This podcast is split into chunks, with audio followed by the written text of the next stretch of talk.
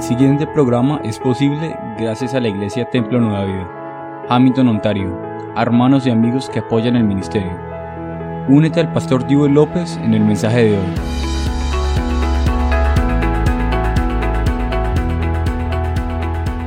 La enfermedad puede provenir de muchas fuentes. Además de ser ocasionada por organismos externos, la enfermedad puede provenir de alteraciones internas del propio organismo. En este sentido se clasifican en enfermedades endógenas, alteración del genoma, o exógenas, de origen externo.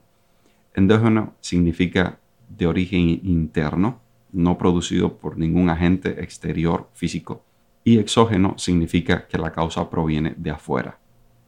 La enfermedad puede provenir de muchas fuentes.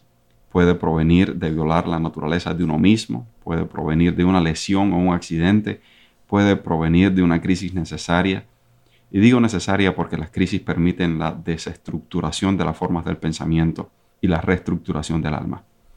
La enfermedad puede provenir de influencias externas negativas, puede provenir de no prestar atención e infectarse con la enfermedad de otra persona, puede provenir de las pestes causadas por las guerras, puede provenir de la pérdida de un ser querido, son muchas las fuentes. Para entender la causa de una enfermedad, primero es necesario volver al origen y luego repetir su cosmogonía. Es necesario volver al tiempo cuando todas las cosas estaban en orden, balanceadas, completas, antes de reestructurarse o cambiar su estructura equilibrada. La enfermedad cumple una función importante permite la desestructuración de un estado actual y prepara al organismo para el cambio. Un estado no puede ser cambiado sin eliminar primero las razones de su existencia. La mayoría de las enfermedades que nos afectan se debe a que encuentran un ambiente propicio dentro del cuerpo en el cual radicarse. Una persona habituada a vivir en amargura, resentimiento, ira, rencores, culpas, es un cuerpo ideal para alojar todo tipo de enfermedades. Si bien en realidad el propio cuerpo las fabricó internamente, las creó internamente, al alterarse con todas estas presiones emocionales y psicológicas. Una persona que no se ame da una sentencia de muerte a su propio cuerpo. En el siglo XX fue clasificado el estrés como enfermedad.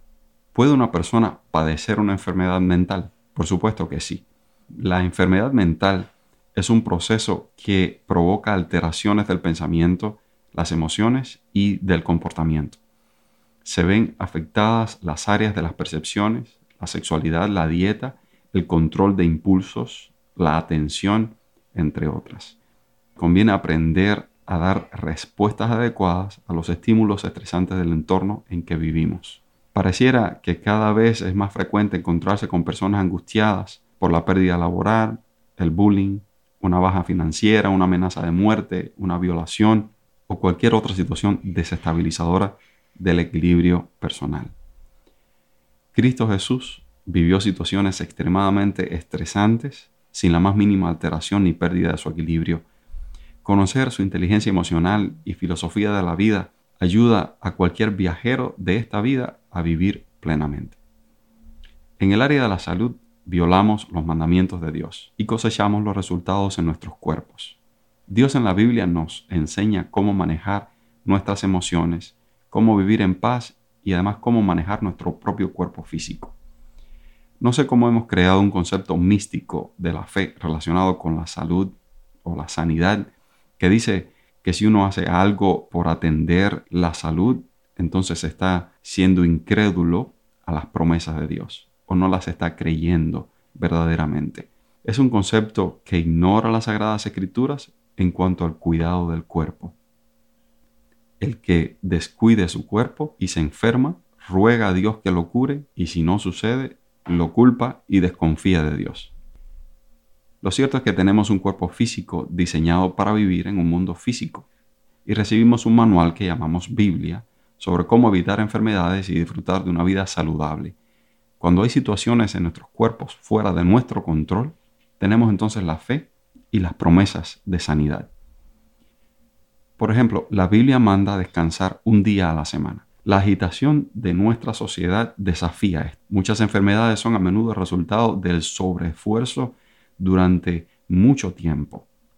Soy de la convicción de que nuestros cuerpos están diseñados para curarse a sí mismos, pero tenemos que proporcionar el entorno adecuado para que esto suceda. Hay muchas cosas que necesitamos para mantenernos saludables y una de ellas es el descanso. Tener un día de reposo no es un día de observancia religiosa, sino un día para descansar porque confías en Dios tu Creador, quien así lo mandó, y sigues su mandamiento en forma preventiva en vez de esperar a descansar cuando le sobrevenga una crisis por una enfermedad. También la Biblia nos da instrucciones dietéticas.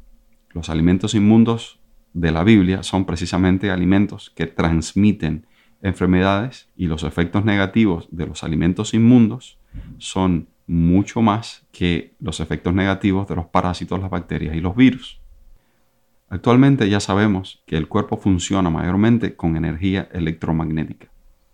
Esto quiere decir que es importantísimo que haya continuidad en la comunicación celular, en un sistema nervioso sano y en la coordinación y función de todos nuestros órganos. La Biblia proporciona una lista de qué no comer y qué comer.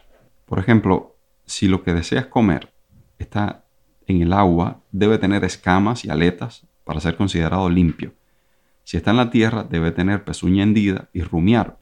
Por favor, no haga de esto una cuestión legalista ni súper espiritual. Se trata de confiar en Dios y en lo que Él ha indicado.